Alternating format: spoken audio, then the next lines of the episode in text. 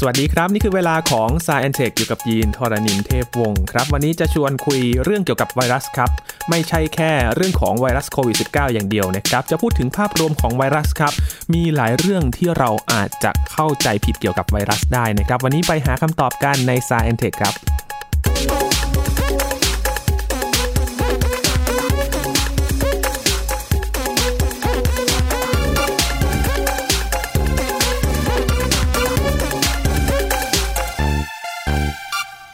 ในช่วงนี้นะครับหลายๆ คนถ้าพูดถึงไวรัสก็อาจจะมองว่าเป็นไวร้ายเป็นตัวร้ายเลยกันนะครับ เพราะว่าทำให้เกิดการระบาดของโรค และตอนนี้ก็ต้องหยุดทำกิจกรรมที่เคยทำในช่วงปกติ ตอนนี้ก็ต้องระมัดระวังกันมากขึ้นสำหรับไวรัสโควิด -19 นะครับ ตอนนี้ก็กำลังฉีดวัคซีนกระจายวัคซีนกันอยู่นะครับ เพื่อที่จะป้องกันการระบาดของโรค แต่ก็มีหลายเรื่องเหมือนกันครับ พอพูดถึงไวรัสนะครับ ไม่ใช่แค่โควิด -19 ครับ อาจารย์พงศกรสายเพชรบอกว่ามีหลายเรื่องที่เราเข้าใจผิดเกี่ยวกับไวรัส ไม่ใช่แค่ไวรัสเกี่ยวกับโรคระบาดเท่านั้นนะครับ ไวรัสต่างๆ ที่อยู่บนโลกของเราเนี่ยแหละครับเอ๊มีเรื่องอะไรที่เราเข้าใจผิดกันบ้าง ไปถามอาจารย์กันดีกว่าครับ สวัสดีครับอาจารย์ครับ สวัสดีครับคุณยีนครับสวัสดีครับท่านผู้ฟังครับ ไวรัส เป็นวายร้ายเลยนะครับ ช่วงนี้มองเป็นเหมือนเป็นสิ่งที่เราไม่อยากจะไปสัมผัสไปแตะต้องเลยนะครับ แต่อาจารย์บอกว่ามีหลายเรื่องที่เราเข้าใจผิดเกี่ยวกับไวรัสด้วยแหละครับอาจารย์ ใช่ครับ จริง ๆ ไอ้ไวรัสเนี่ยตั้งแต่ชื่อมาเลยนะครับ คือชื่อมันถูกตั้งชื่อมาแปลว่าอย่าพิษนะคือคือตอนที่คนที่เริ่มศึกษาอะไรเนี่ยเขาคิดว่าเป็นเป็นต้นเหตุของโรคอะไรต่างๆ ใช่ไหมครับแล้วก็ตั้งชื่อนี้เลย ชื่อมันก็แบบว่าแปลว่า มันเป็นสิ่งไม่ดีแต่ต้นเลยครับถ้าบ้านเราก็จะพูดว่าชื่อเนี่ยไม่ค่อยเป็นมงคลเท่าไหร่ใช่ชื่อไม่เป็นมงคลแต่ต้นเลยนะนะครับ แต่ว่าธรรมชาติของมันอะ มันมีหลาย ๆ อย่าง ซึ่งเราเรียนรู้มากขึ้นเรื่อยๆแล้วมีความน่าประหลาดใจแล้วก็ความมหัศจรรย์หลายอย่างมากเลยนะครับนะอย่างแรกเนี่ย คนก็จะถกเถียงกันเลยนะว่ามันมีชีวิตหรือเปล่าหรือไม่มีชีวิตเนาะคือจริง ๆ มันก็คือลักษณะมันทีอย่างนี้ จริง ๆ มันคือมันเป็นสารพันธุกรรม นะครับเป็น DNA หรือ RNA เนี่ยแล้วก็มีเปลือกหุ้มอยู่ด้วย โดยที่เปลือกหุ้มเนี่ยเป็นโปรตีนนะครับ บางทีมันก็มีเยื่อ membrane เยื่อที่มีไขมันอะไรหุ้มอยู่ด้วยนะ อันนี้ก็แล้วแต่ประเภทของมันหน้าตาก็ต่างๆกันไปนะครับ แต่ว่าตอนที่มันอยู่เฉยๆเนี่ย ที่บอกว่ามันยังไม่ได้เข้าไปในเซลล์ของสิ่งมีชีวิต ไม่ได้เข้าไปในเซลล์พืชเซลล์สัตว์เซลล์มนุษย์เนี่ยมันก็เป็นเนี่ยเป็นแค่สารพันธุกรรมที่มีเปลือกแล้วก็วางอยู่เฉยๆนั่นแหละครับ มันไม่ได้ทำอะไรของมันเลย มันอาจจะ ลอยอยู่ในอากาศก็ได้ หรือติดอยู่ตามพื้นวางอยู่สักพักหนึ่งโดนความชื้นโดนแดดแล้วก็พังไปอะไรเงี้ยนะแต่ว่ามันจะเริ่มมีเรื่องประหลาดประหลาดตอนที่มันเริ่มไปอยู่เข้าไปในเซลล์ของสิ่งมีชีวิตปุ๊บพอเข้าไปในเซลล์ปุ๊บเนี่ยไอสารพันธุกรรมของไวรัสเนี่ยมันจะมาผสม มันจะแยกออกมา แล้วก็สั่งงานให้เซลล์ช่วยสร้างก๊อปปี้ของไวรัสตัวเนี้ยไปเรื่อยๆมันก็จะปล่อยคำสั่งออกมาให้ช่วยสร้างก๊อปปี้ ตัวไวรัสเนี่ยเยอะๆๆๆๆๆจนกระทั่งเซลล์ที่ถูกแทรกซึมเข้าไปเนี่ยมันก็พังแตกออกมา แล้วก็ปล่อยไวรัสกระจายไปทั่วเลยนะครับ ไวรัสใหม่ที่ออกมากระเด็นออกมาเนี่ย ถ้าเกิดมันไม่ไปเข้าเซลล์ใหม่มันก็อยู่เฉยๆของมันไม่ทำอะไรต่อ แต่ถ้าเกิดไปติดเซลล์ต่อไปมันก็จะเริ่มวงจรนี้ใหม่ ก็คือคล้ายแบบมันเป็นคำสั่งให้เซลล์ช่วยสร้างไอ้ของก๊อปปี้นี้เยอะๆเท่านั้นเองนะนั่นแหะสิคือมันไม่มีเหตุผลไม่มีความ ตั้งใจจะทำนู่นทำนี่อะไรเลย มันคือแบบคล้ายๆเป็นข้อมูลที่อยู่ในกล่องอันหนึ่งมันเหมือนหนังสือที่วางไว้เนี่ยถ้าเกิดไม่มีใครไปอ่านคือไม่มีเซลล์ไปจับอะไรเงี้ยมันก็ไม่ทำอะไรนะครับ อ๋อ คือเอาง่ายๆก็เลย มันก็อยู่เฉยๆของมันนี่แหละใช่ไหมครับอาจารย์ แต่พอไปอยู่กับสิ่งมีชีวิตเหมือนเป็นกระตุ้น ให้มันเกิดการทำงานอะไรสักอย่างหนึ่งไปสกิดมัน มันมันไปกระตุ้นสิ่งมีชีวิตให้ทำอะไรบางอย่าง ซึ่งผิดปกติไปนะครับ คือตัวไวรัสเองมัน มันไม่มีขบวนการจะก๊อปปี้ส่วนต่างๆของมันเองเลยครับมันแค่บอกว่าถ้าเกิดมันหลุดเข้าไปในเซลล์ได้ในสิ่งมีชีวิตได้ปุ๊บมันถึงจะให้สิ่งมีชีวิตช่วยสะก๊อปปี้มันหน่อย คนก็เลยถกเถียงกันว่ามันมีชีวิตหรือไม่มีชีวิตกันแน่เนี่ย ก็ก็ครึ่งครึ่งนะคือแบบมีคนโบสกันก็แบบเออมันไม่มีชีวิตสักครึ่งหนึ่งจริง ๆ มันดูเหมือนว่ามันมีสองระดับนะคือแบบว่าตอนที่อยู่เฉยๆไม่อยู่ในเซลล์มันก็ดูเหมือนเป็นสิ่งไม่มีชีวิต เพราะมันก็เหมือนก้อนหินอะไรอย่างเงี้ยวางไว้เฉยๆแต่พอเข้าไปในเซลล์ปุ๊บ มันสั่งให้เซลล์ทำอะไรบางอย่างได้ ไอไวรัสบวกกับเซลล์เนี่ยน่าจะเป็นสิ่งมีชีวิต แต่ว่าไวรัสเฉยๆแยกมามันไม่มีนะครับ อันนี้คือสิ่งแรกที่ถกเถียงกัน แล้วก็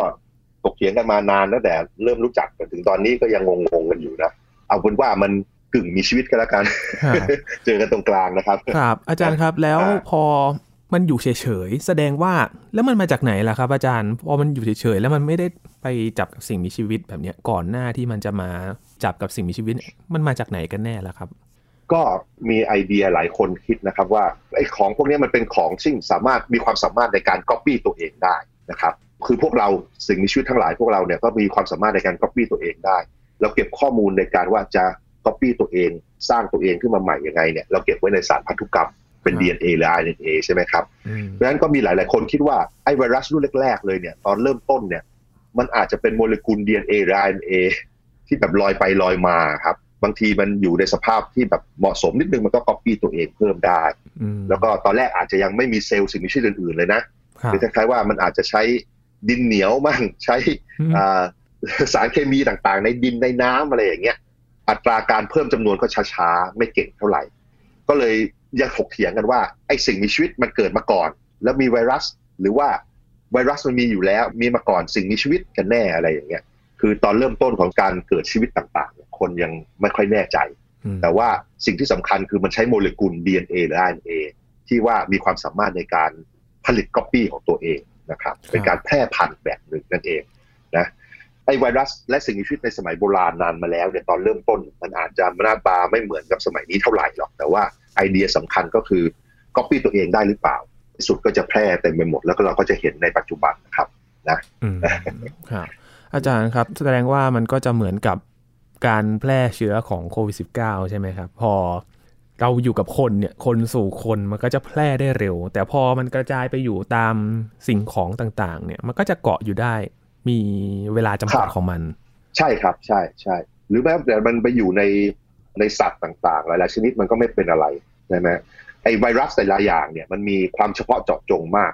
มันจะไปเข้าไปในเซลล์ มันต้องเข้าในเซลล์ประเภทที่เฉพาะกับมัน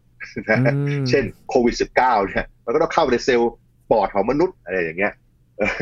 หรือไวรัสที่อยู่ในอาหารที่แบบเข้าไปในผักพืชผักของเนี่ยความจริงทุกวันเนี่ยเรากินไวรัสเข้าไปในปากเราเยอะมากนะเป็นพันล้านเป็นหมื่นล้าน อาจจะเป็นแสนล้านเลยนะเอาใช่คือมันอยู่ในอาหารได้เลยนะครับหรือในอากาศเนี่ยเต็มไปหมดเลย เพียงแต่ว่าไอไวรัสเหล่าเนี้ยถ้ามันจะเพิ่มจำนวนเพิ่มอะไรมันต้องอยู่ในเซลล์ที่เหมาะสมกับมัน เพราะถ้าเกิดมันอยู่ในเซลล์ผักใช่ไหมเข้าไป มันก็เราก็ย่อยย่อยย่อยแล้วมันก็ออกมากับอุจจาระของเรา มันไม่ได้เข้าไปในเซลล์ของเราครับเออครับอ๋อมันไม่ได้เข้ากับเซลล์ที่มีอยู่ในร่างกายของเรา มันก็ผ่านไปไม่ได้มาทำอะไรผ่านไปใช่ แล้วก็ไวรัสที่เราศึกษาเนี่ย เราเพิ่งเริ่มศึกษาเองแต่ว่ามันมีเป็นล้านแล้วนะเยอะมาก มันคงจะมีมหาศาลมากๆ เอาเพียงแค่ว่าเขาดูพันธุกรรมตัดน้ำทะเลขึ้นมาเนี่ยหนึ่งซีซีนะ ก็จะมีไวรัสเป็นล้านแล้วนะครับ เพราะฉะนั้นทุกครั้งที่เราไปว่ายน้ำในน้ำทะเลอะไรเงี้ยเราไปบ้วนปากมีน้ำเข้าปากเนี่ยไวรัสก็เป็นล้านก็เข้าปากเราอยู่แล้ว แต่โชคดีที่ว่าไวรัสเหล่านี้ส่วนใหญ่มันไม่แคร์กับเซลล์มนุษย์นะ มันไม่รู้จะทำอะไรกับเซลล์มนุษย์ มันก็เข้าแล้วก็เออออกไปใช่ไหมอะไรเงี้ยมันไม่รู้ทำยังไง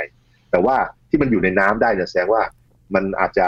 พยายามเข้าไปในเซลล์สาหร่ายมั่งเซลล์ของสัตว์เล็กๆ ในน้ำอะไรปลาอะไรต่างๆกุ้งหอยปูปลาอะไรเงี้ย แล้วก็สัตว์เซลล์เดียวทั้งหลายในน้ำไวรัสมันก็มีหลายเฉพาะเจาะจงมากแต่ละประเภทแต่ละประเภทครับนะครับคือถ้าจะไปเปรียบเทียบกับไวรัสกับความนิยมอ่าในการชอบดนตรีของคนก็ได้ครับอาจารย์ คือถ้าเราไม่ชอบใช่แนวเนี้ยมันก็จะไม่สนใจ แต่ถ้าเราฟัเรางโดนใจฟังไม่เฉยฟังอันไหนก็ อะติดละกัน ประมาณนั่นแหละครับใช่ใช่มันเฉพาะเจาะจงมากนะครับอืมครับถ้าเกิดวัดปริมาณจำนวนของมันนะเอาเฉพาะไวรัสในน้ำนะ เพราะว่าไวรัสบนบก ซึ่งมันน่าจะเยอะ แล้วเราไม่รู้จะวัดยังไงแต่ยัง เพราะว่าสิ่งมีชีวิตหลาย ๆ ส่วนเนี่ยพวกแบคทีเรียเนี่ยมันอยู่ใต้ดินเยอะ เรายังไม่สามารถประมาณมันด้วยซ้ำน่าจะมีมากกว่าไวรัสในน้ำประมาณ 10ถึงร้อยเท่านะ เอาเป็นว่าที่วัดง่าย ๆ ในน้ำคือตัดตวงน้ำมาที่ความลึกต่าง ๆ เนี่ย แล้วก็ดูว่ามีไวรัสเท่าไหร่เนี่ย ปรากฏว่าจำนวนไวรัสเนี่ยมันเยอะขนาดที่ว่าถ้าเกิดดูน้ำหนักของมันทั้งหมดดูมวลของมันทั้งหมดเนี่ยมันหนักมากกว่าน้ำหนักของคนบนโลกหลายเท่าอะแม้ว่ามันจะตัวเล็กๆ มองไม่เห็นเลยก็ตามเนี่ย มันจะหนักกว่าน้ำหนักของมนุษย์ หรือน้ำหนักของสิ่งมีชีวิตพวกสัตว์เลี้ยงลูกด้วยนมทั้งหลายเนี่ยไวรัสน่าจะหนักกว่าด้วยซ้ำอืมแล้วก็ถ้าเอาขนาดเล็กๆ ตอนแล้วตัวเนี่ยมาเรียงกันเรียงเรียงเรียงเรียงกัน ดูว่ามันมีความยาวเท่าไหร่ มันไม่ใช่ยาวไปถึงแค่ดวงจันทร์หรืออะไรนะ มันยาวไปถึงกาแล็กซี่แอนโดรเมดาเลย แล้ว 40 รอบ ไม่ไม่ใช่แค่เดี๋ยวนะกาแล็กซี่แอนโดรเมดามันไปกลับได้ 40 รอบนะอะไรอย่างเงี้ยคือความยาวเป็นร้อยล้านปีแสงอะฮะนะคือจำนวนไวรัสมันเยอะอย่างนั้นจริงๆ เฉพาะในน้ำนะครับอืมมันมหาศาลมากมันแบบมันเป็น background ที่อยู่รอบตัวเราเต็มไปหมดไงอืมเราเป็นสิ่งมีชีวิตขนาดยักษ์ใหญ่ แล้วเรา ไม่ค่อยสนใจสิ่งของเล็ก ๆ อย่างนี้ใช่ไหมจริงๆแล้วไอ้ของเล็ก ๆ เหล่านี้มันเต็มไปหมดเลยมันครับทั่วเต็มไปหมดนะครับอืมแต่ถ้ามาต่อจริง ๆ มันจะเล็กมากเลยนะครับอาจารย์มันเล็กมากครับมันเล็กเซลล์ของเราก็เล็กแล้วใช่ไหมแต่ว่าเราส่องด้วยกล้องจุลทรรศน์ได้ไอ้เซลล์ไวรัสมันจะเล็กไปกว่าประมาณ 10ถึงร้อยเท่า ซึ่งไวรัสส่วนใหญ่จะส่องกล้องจุลทรรศน์ปกติไม่ได้ ต้องใช้กล้องจุลทรรศน์อิเล็กตรอนอะไรขึ้นไปนะครับอ๋ออ่า คือพวกไวรัสเนี่ยมันเป็นปรสิตที่แบบว่ามันต้องอาศัยเซลล์ชาวบ้านเซลล์สิ่งมีชีวิตอื่นๆเพื่อจะเพิ่มจำนวนได้ แล้วมันก็เลยจะไปติดกับเซลล์ประเภทต่างๆเต็มไปหมด แล้วก็สิ่งมีชีวิตที่มีเยอะที่สุดบนโลกเราก็คือพวกแบคทีเรียทั้งหลายนะครับไอแบคทีเรียแต่ละชนิดเนี่ยก็จะมีไวรัสที่ตามไล่แทรกซึมเต็มไปหมดเลย แต่ละประเภทก็มีไวรัสตามไปเต็มไปหมดเลยครับนะครับคราวนี้เราก็อาจจะสงสัยว่าอ้าวแล้วถ้าเกิดขนาดที่มีแบคทีเรียอะไรต่างๆไวรัสก็ตามติดตามเลยใช่ไหม แล้วเซลล์ของเราเราจะเป็นยังไง ร่างกายของเราจะเป็นยังไงอืมปรากฏว่าร่างกายของเราก็มีไวรัสอยู่เต็มไปหมดเหมือนกันนะ ตอนนี้เนี่ยคือเราทำการศึกษาโดยดูว่าแต่ละส่วนในร่างกายของเราเนี่ยมีไวรัสอะไรบ้างนะ ไปดูในส่วนที่ในสมองเนี้ยระบบประสาทเนี่ยก็อย่างน้อยมีไวรัสสามชนิดที่อยู่นะ หรือว่าส่วนที่เกี่ยวกับระบบหายใจก็ประมาณ17ชนิดเป็นอย่างน้อยโอ้ตามผิวหนังของเราก็ประมาณ10กว่าชนิดที่มันอยู่ตามผิวหนังครับ ในส่วนลำไส้อะไรต่างๆ นี่ก็ประมาณประมาณ 20 ชนิดนะในเลือดก็ประมาณ 20 ชนิด ในส่วนที่อยู่กับระบบปัสสาวะอะไรก็ประมาณอย่างน้อย 6 ชนิดนะครับ พวกนี้คือเป็นอย่างน้อยเลขที่อย่างน้อย คือมันลอยไปลอยมาแล้วก็อยู่ในร่างกายเราด้วยเต็มไปหมดเลยนะครับครับแต่ว่าไอ้พวกนี้คือมันไม่ทำให้เกิดผลเสียกับเราไงเราก็เลยไม่รู้สึกอะไร แล้วก็อีกอย่างหนึ่งคือไอ้ไวรัสที่ทำให้เกิดโรคเนี่ยจริง ๆ มันก็อยู่ในร่างกายเราเต็มไปหมดเหมือนกัน เช่นว่าถ้าเกิดดูทุกคนเราตอนนี้ถ้าเป็นผู้ใหญ่เนี่ย เราควรจะมีไวรัสตระกูลพวกเริมพวกเฮอร์ปีสเนี่ยเป็นสิบชนิดเลยโอ้โหคือ แต่ว่าสาเหตุที่มันไม่เป็นโรคขึ้นมา ไม่เป็นแผลไม่เป็นอะไรไม่เจ็บป่วยเนี่ยเพราะว่าระบบภูมิคุ้มกันของเราภูมิคุ้มกันของเรามันจะติดตาม แล้วก็เอ้ยไอ้ไวรัสประหลาดนี่เราไม่ชอบแล้วก็จัดการมันมันทำให้จำนวนมันน้อยอยู่เสมอนะครับอืมแต่ว่าไอ้โรคที่เกี่ยวกับไวรัสทั้งหลายเนี่ยเรามีเต็มไปหมดแล้วในร่างกายเราเนี่ยเพียงแต่ว่า ตราบใดที่ภูมิคุ้มกันเรายังดีอยู่ เราก็จะไม่ป่วยครับถ้าเกิดไปสู่อยู่ในสถานการณ์ที่ภูมิคุ้มกันแย่นะ เช่น ไม่ค่อยนอนมหรือว่าต้องไปรักษาโรคอะไรบางอย่างที่แบบว่าต้องให้ยาที่แบบกดภูมิพวกนี้อาจจะขึ้นมาได้ไวรัสพวกนี้อาจจะเพิ่มจำนวนได้เยอะแยะไปหมดนะครับอืมครับนี่แหละ คือมันเป็นสิ่งซึ่งเราอยู่กันมาตลอด แล้วก็มีทั่วไปเต็มไปหมด โดยปกติเราจะไม่เป็นอะไรนะครับ นอกจากนี้ถ้าเกิดเราดูใน DNA ของเราเอง DNA ของมนุษย์เราเนี่ย ปรากฏว่าหลายเปอร์เซ็นต์เลยอาจจะถึง 10%ด้วยซ้ำมันเป็น DNA ที่เกิดจากไวรัสในอดีตที่เคยติดเข้ามาในบรรพบุรุษของพวกเราอ๋อมีการส่งต่อมากันด้วยเหรอครับส่งต่อกันเลยครับไอ้พวกไวรัสพวกนี้เป็นพวกตระกูลเขาเรียกเรโทรไวรัสคือไวรัสพวกนี้มันมีกุศโลบายในการแพร่พันธุ์คือมันเข้ามาในเซลล์แล้วเนี่ย มันก็สร้าง DNA แล้วเอา DNA เนี่ยไปใส่ใน DNA ของเซลล์นั่นเลยก็คือบรรพบุรุษเรา ที่มีพันธุกรรมอะไรก็เลยมี DNA ของพวกไวรัสเนี่ยติดมาด้วยเลยนะครับอืมเออเพราะฉะนั้นทุกครั้งที่เราแพร่พันธุ์เราก็จะแพร่พันธุ์ไอ้ DNA ของไวรัสแบบนี้ไปด้วย ก็นั่นแหละครับ ก็หลายเปอร์เซ็นต์อยู่โอ้โหเอ่อแต่ว่าแล้วทำไมทำไมมันถึงอยู่มาได้ ก็แปลว่าไอ DNA เหล่านี้มันอยู่กับเราแล้วมันไม่เกิดผลเสียไงบางทีมันมีประโยชน์ด้วยซ้ำบางทีเนี่ยคือยกตัวอย่างที่ดัง ๆ ก็คือเราเป็นสิ่งมีชีวิตที่ออกลูกเป็นตัวใช่ไหมครับ ครับคือเราเป็นสัตว์เลี้ยงลูกด้วยนม แล้วก็ลูกต่างๆเราออกเป็นตัว ไม่ได้ออกเป็นไข่ออกมาปรากฏก็ต้องมีอวัยวะที่แบบว่าคอยจะกั้นไม่ให้ลูกกับแม่มาสู้กัน เพราะว่าลูกเนี่ยสารเคมีต่างๆในลูกเนี่ยมันไม่เหมือนกับสารเคมีในแม่ เพราะฉะนั้นถ้าเกิดระบบภูมิคุ้มกันของแม่เห็นตัวลูกตรงๆเนี่ยมันก็จะปล่อยระบบภูมิคุ้มกันแล้วสู้แล้วก็กัดทำให้ลูกตายแน่นอนอืมนะครับ เพราะฉะนั้นก็เลยมีอวัยวะหุ้มแล้วก็ ส่งผ่านสารอาหารอะไรต่างๆ แต่ไม่ให้ส่งผ่านพวกภูมิคุ้มกันมาฆ่าลูกนะยกตัวอย่างเช่น เราต้องมีรกเนี่ยไอ้รกที่แบบว่าส่งอากาศส่งน้ำส่งอะไรต่างๆเนี่ยไอ้รกเนี่ยมันเกิดขึ้นได้ เพราะว่าบรรพบุรุษของพวกเราที่เป็นสัตว์ในรูปนมสมัยโบราณเนี่ยมันถูกไวรัสบางประเภทเข้ามาในเซลล์ แล้วก็ไวรัสประเภทนี้มันสอนให้เซลล์เนี่ยสร้างโปรตีนที่สร้างโรคเป็นนะครับ ก็แปลว่า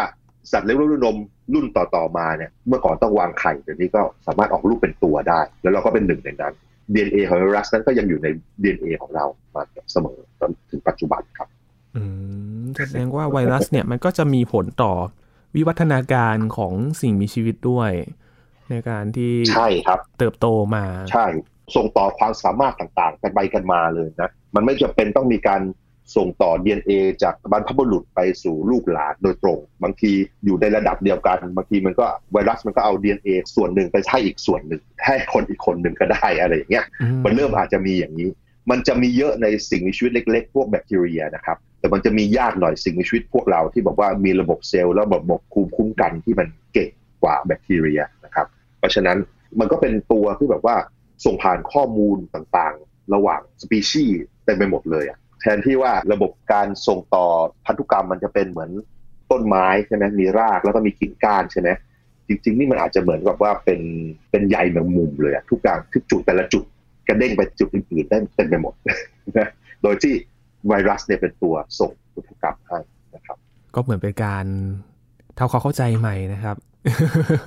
ใช่มันมีบทบาทเยอะกว่าที่เราคิดเยอะครับ คือความสามารถเหล่านี้เนี่ย นักวิทยาศาสตร์ก็ศึกษา แล้วก็กำลังเริ่มใช้นะ ใช้มันในการว่าเอาไวรัสเนี่ย ไป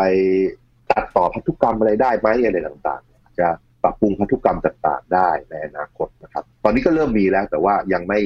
เป๊ะๆเท่าไหร่แล้วก็ยังไม่ง่ายเท่าไหร่ แต่ว่าในอนาคตอาจจะง่ายขึ้นแล้วก็ดีขึ้น แล้วก็อาจจะเร็วมากขึ้น ก็อาจจะรักษาโรคต่างๆ โรคพันธุกรรมหลาย ๆ โรคได้ในอนาคต ครับ อาจารย์ครับมีเรื่องที่ สงสัยเกี่ยวกับไวรัสครับ แล้วก็เป็นข่าวในช่วงนี้ด้วยเกี่ยวกับโควิด -19 นะครับ ก็คือ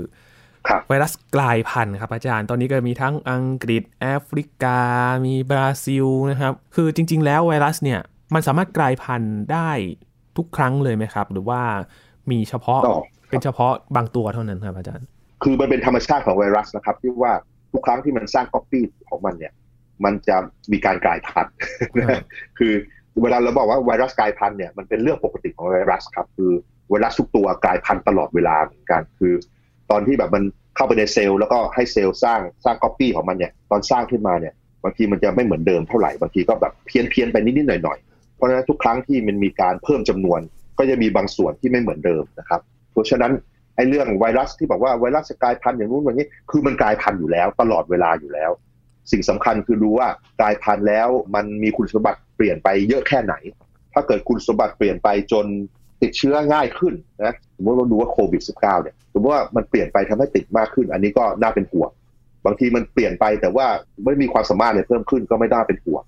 หรือว่าเปลี่ยนไปแล้วหน้าตา มันยังคล้ายๆเดิมพอที่ว่า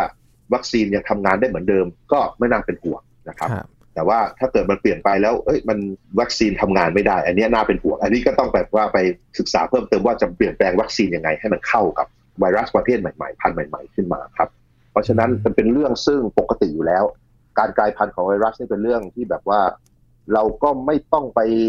กังวลมากนะคือมันเป็นเรื่องที่ต้องเกิดอยู่แล้วนะไม่ว่าเราจะทำยังไงก็ตามมันก็จะกลายพันธุ์ของมันนั่นแหละเพราะฉะนั้นสิ่งที่เราต้องทำก็คือศึกษาว่าเออกลายพันธุ์แล้วเป็นยังไง เราจะทำอะไรได้บ้างเท่านั้นนะครับครับเอ่อไม่ต้องไปกังวลเลยมากกรณีของโควิดเนี่ยคือนักวิทยาศาสตร์ทางการแพทย์เขาก็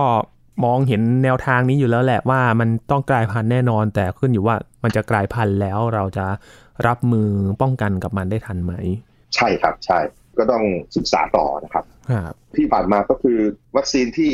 ใช้กับพันธุ์เดิมๆเนี่ยก็ยังพอใช้ได้กับพันธุ์ใหม่ ๆ ที่เกิดขึ้นมา ยกเว้น ที่มาจากแอฟริกาใต้นะครับครับ ที่ว่าเขาสงสัยว่ามันอาจจะทำให้วัคซีนบางอันทำงานไม่ค่อยดีเท่าไหร่ อาจจะต้องมีการปรับปรุงพันธุกรรมในวัคซีนอืมก็ดูต่อไปครับ ก็ต้องเอาอันนี้เป็นเรื่องไวรัสของแอฟริกาเนี่ยที่มันกลายพันธุ์เนี่ยเอาไปศึกษาเพื่อที่จะไปปรับปรุงวัคซีน ใช่ครับใช่นั่นแหละครับ ก็ไม่มีอะไรก็ต้องต่อสู้กันต่อไปด้วยความรู้อะครับนะอืมครับ อีกอย่างหนึ่งคือ ไวรัสเนี่ย เวลาเราได้ยินเนี่ย เราจะนึกว่ามันเป็นโทษทั้งนั้นเลย ใช่ครับ จริง ๆ แล้วคนผิดตลอดไวรัสที่เป็นล้านล้านๆแบบที่เรารู้จักเนี่ย มันไม่เป็นทั้งโทษแล้วก็ไม่เป็นทั้งประโยชน์นะคือมันไม่แคร์เราไม่แคร์มันมันไม่แคร์เราคือใช่ปะแค่เรากินอาหารเนี่ย ทุกวันที่เรากินเนี่ยก็มีไวรัสเป็นพันล้านเป็นหมื่นล้านเป็นแสนล้านครับ ผ่านตัวเราไป คือมันก็กินเข้าปากเราไป แล้วก็ย่อยย่อยย่อยแล้วบางทีมันก็หลุดมากับอุจจาระปัสสาวะก็ออกไป ไม่แคร์อะไร เนื่องจากมันเป็นไวรัสที่ไวรัสมันต้องอยู่คู่กับเซลล์บางประเภทเนี่ยเพราะฉะนั้นถ้าเกิดมันเป็นไม่ใช่ไวรัสที่มันใช้เซลล์มนุษย์เนี่ย มันก็ไม่รู้จะทำอะไรกับเรา มันก็ผ่านไปเฉยๆ มันเห็นเราเป็นแบบเหมือนผนังตึกเป็นพื้นดินอะไรเงี้ยยังไม่ไม่รู้จะทำไงเพราะฉะนั้นไอ้ส่วนน้อยมากๆ ส่วนแค่หลักสิบหลักร้อยเองที่แบบว่าเป็นโรคใช่ไหมก่อโรคต่างๆแต่ว่าไอ้ส่วนที่มีประโยชน์ก็มีเยอะนะ คือ ในคนเนี่ยเราทดลองยากว่าเราจะเอาไวรัสออกไปหมดเลย แล้วค่อยๆใส่เข้ามาแล้วดูมีประโยชน์ยังไง อันนี้ดูยากแต่เขาทดลองกับพืชกับสัตว์เนี่ยมันสามารถแสดงให้เห็นว่าไวรัสมีประโยชน์หลายชนิดเลยแหละ ยกตัวอย่างเช่น พืชหลาย ๆ ชนิดเนี่ยถ้าเกิดเราเอาไวรัสบางประเภทออกไป ไวรัสที่อยู่กับมันโดยปกติเอาออกไปปุ๊บมันจะเติบโตไม่ค่อยได้นะครับ คืออยู่ ๆ มันก็เหี่ยวแล้วไม่ค่อยโต คือคล้ายๆว่ามันต้องอยู่ร่วมกับว่า พืชหลายประเภทต้องมีไวรัสบางประเภทอยู่กับมันถึงจะเติบโตได้เร็วนะหรือว่าสัตว์หลายชนิดในลำไส้ของมันเนี่ย ถ้าเกิดเรามีไวรัสบางประเภทแล้วเอาออกไป มันก็ดูดซึมย่อยอาหารไม่เก่งคล้ายแบคทีเรียก็ก็ประหลาดดีเหมือนกันนะครับ แต่แน่นอนมันไม่ใช่มีประโยชน์ทุกตัว บางตัวเนี่ยมันก็จะทำให้เกิดโทษได้ เช่นพืชหลาย ๆ อย่างที่แบบว่า มีไวรัสแล้วก็ใบก็เหี่ยวใบอะไรต่างๆ หรือสัตว์หลายอย่างเป็นโรค หรือเราเองก็เป็นโรคต่างๆ จากไวรัส แต่ว่าเราจะไปโฟกัสกับไวรัสที่ทำให้เกิดโรคเนี่ยเขาให้เขาะว่าไอ้เรื่องนี้เป็นเรื่องที่เราเดือดร้อนไอ้เรื่องที่แบบว่าไวรัสที่มันอยู่เฉยๆแล้วทำให้เรามีความสุขอยู่ปกติอย่างเงี้ย เราไม่ค่อยไปดู เพราะว่าถ้าไม่มีปัญหาอะไรเราก็ไม่ไปพยายามดูใช่ไหมว่า มีอะไรทำให้เราอยู่สบายอย่างนี้ได้ เราจะรู้สึก ว่ามีอะไรผิดเปลี่ยนแปลงหรือผิดปกติตอนเราป่วย หรือว่าเราผิดปกติออกไปนะครับอืมครับก็เรียกว่าเป็นการล้างมลทินนะฮะของไวรัสที่เราเข้าใจผิดกันมา จริงๆแล้วมันก็ขึ้นอยู่กับบริบทของมันว่ามันอยู่ตรงจุดไหนนะครับ แล้วมันจะทำงานอย่างไร จริง ๆ เรานั่งกันอยู่นี้อาจจะมีไวรัสอยู่รอบตัวเราก็ได้ใช่ไหมครับอาจารย์ใช่ครับ หายใจนี่ก็เป็นล้านนะครับ เข้าไปเข้าออกเข้าออกเนี่ยนะ ครับแต่เพียงแต่ว่าเราต้องทำความเข้าใจกับธรรมชาติของมัน แต่ถ้ามันมีตัวไหนที่มันรู้สึกว่าแปลกปลอมอย่างโควิด -19 เนี่ยที่มันสร้างความผิดปกติจริง ๆ เนี่ยก็ต้องศึกษาการทำงานของมันจริง ๆ เพราะว่าตอนนี้เนี่ยเราก็ยังมีข้อมูลบางอย่างที่เรายังไม่รู้เกี่ยวกับโควิด -19 ก็มีอยู่ใช่ไหมครับอาจารย์ ใช่ครับ เยอะมากนะครับ แล้วก็รู้รู้เยอะพอสมควรแต่ว่ามันก็ต้องเตรียมการเปลี่ยนแปลงในอนาคตด้วยครับนะ คือตอนนี้เราคิดว่าวัคซีนต่างๆ ที่เราผลิตออกมาน่าจะใช้ได้ดี แล้วก็พอขยายฉีดทั่วไปมันก็น่าจะพอควบคุมได้นะครับ แต่ว่าเนื่องจากการกลายพันธุ์ที่มีตลอดเวลาเนี่ยในที่สุดมันก็จะเป็นโรคประจำปีที่มาเรื่อยๆเรื่อยๆคล้ายๆไข้หวัดใหญ่อะไรเงี้ยใช่ไหมอาจจะมีสายพันธุ์ใหม่ ๆ มา อันนี้ก็อาจจะหาทางหาสร้างวัคซีนที่มันเก่งขึ้นที่มันครอบคลุมมากขึ้นได้ยังไงอะไรก็ต้องศึกษาต่อไปนะครับครับ แล้วก็โคโรนาไวรัสเนี่ยจริงๆ ก็เป็นส่วนหนึ่ง ใช่ไหมครับอาจารย์ จริงๆ มันมีอีกหลายรูปแบบเลยที่ใช่ใช่ใช่ไวรัสไวรัสมีหลายแบบมากๆ คือโคโรนาไวรัสนี่คือมีกลมๆ มีเยื่อที่เกิดจากไขมันครอบคลุมอยู่ด้วย เพราะฉะนั้นข้อดีอันนี้ก็คือเราล้างมือแล้วฆ่ามันได้คือแค่ว่าสบู่ไปทำลายเยื่อนี้ได้ แต่ว่ามันก็มีไวรัสประเภทอื่นๆไวรัสที่ไม่มีเยื่อคลุมก็เยอะเต็มไปหมด แล้วส่วนใหญ่จะเป็นเปลือกที่เป็นแบบว่าเป็นเปลือกโปรตีนแค่นั้นเองข้างในมี RNA หรือ DNA เท่านั้นมีเป็นล้านชนิด นี่คือเท่าที่เราสำรวจ แต่ว่าไอ้ส่วนที่เรายังไม่เจอคงมีเยอะแยะเลยเต็มไปหมดนะครับครับ เรื่องของไวรัสนะครับ ได้เข้าใจกันมากขึ้น แล้วก็ได้รู้จักกับมันมากขึ้นครับ มีหลายเรื่องที่เรายังไม่รู้ แต่ว่าพอฟังตอนนี้แล้วทำความเข้าใจเกี่ยวกับไวรัสได้เยอะเลยทีเดียวนะครับ วันนี้ขอบคุณอาจารย์พงศกรมาก ๆ เลยครับ ยินดีครับ สวัสดีครับ ครับ นี่คือ Science Tech นะครับ คุณผู้ฟังติดตามรายการก็ได้ที่ www.thaipbspodcast.com ครับ รวมถึงพอดแคสต์ช่องทางต่างๆ ที่คุณกำลังรับฟังอยู่นะครับ อัปเดตเรื่องราว ทางวิทยาศาสตร์เทคโนโลยี และนวัตกรรมกับเราได้ที่นี่ทุกที่ทุกเวลาครับ ช่วงนี้ยีนทรณินเทพวงศ์พร้อมกับอาจารย์พงศกรสายเพชรลาไปก่อนนะครับ สวัสดีครับ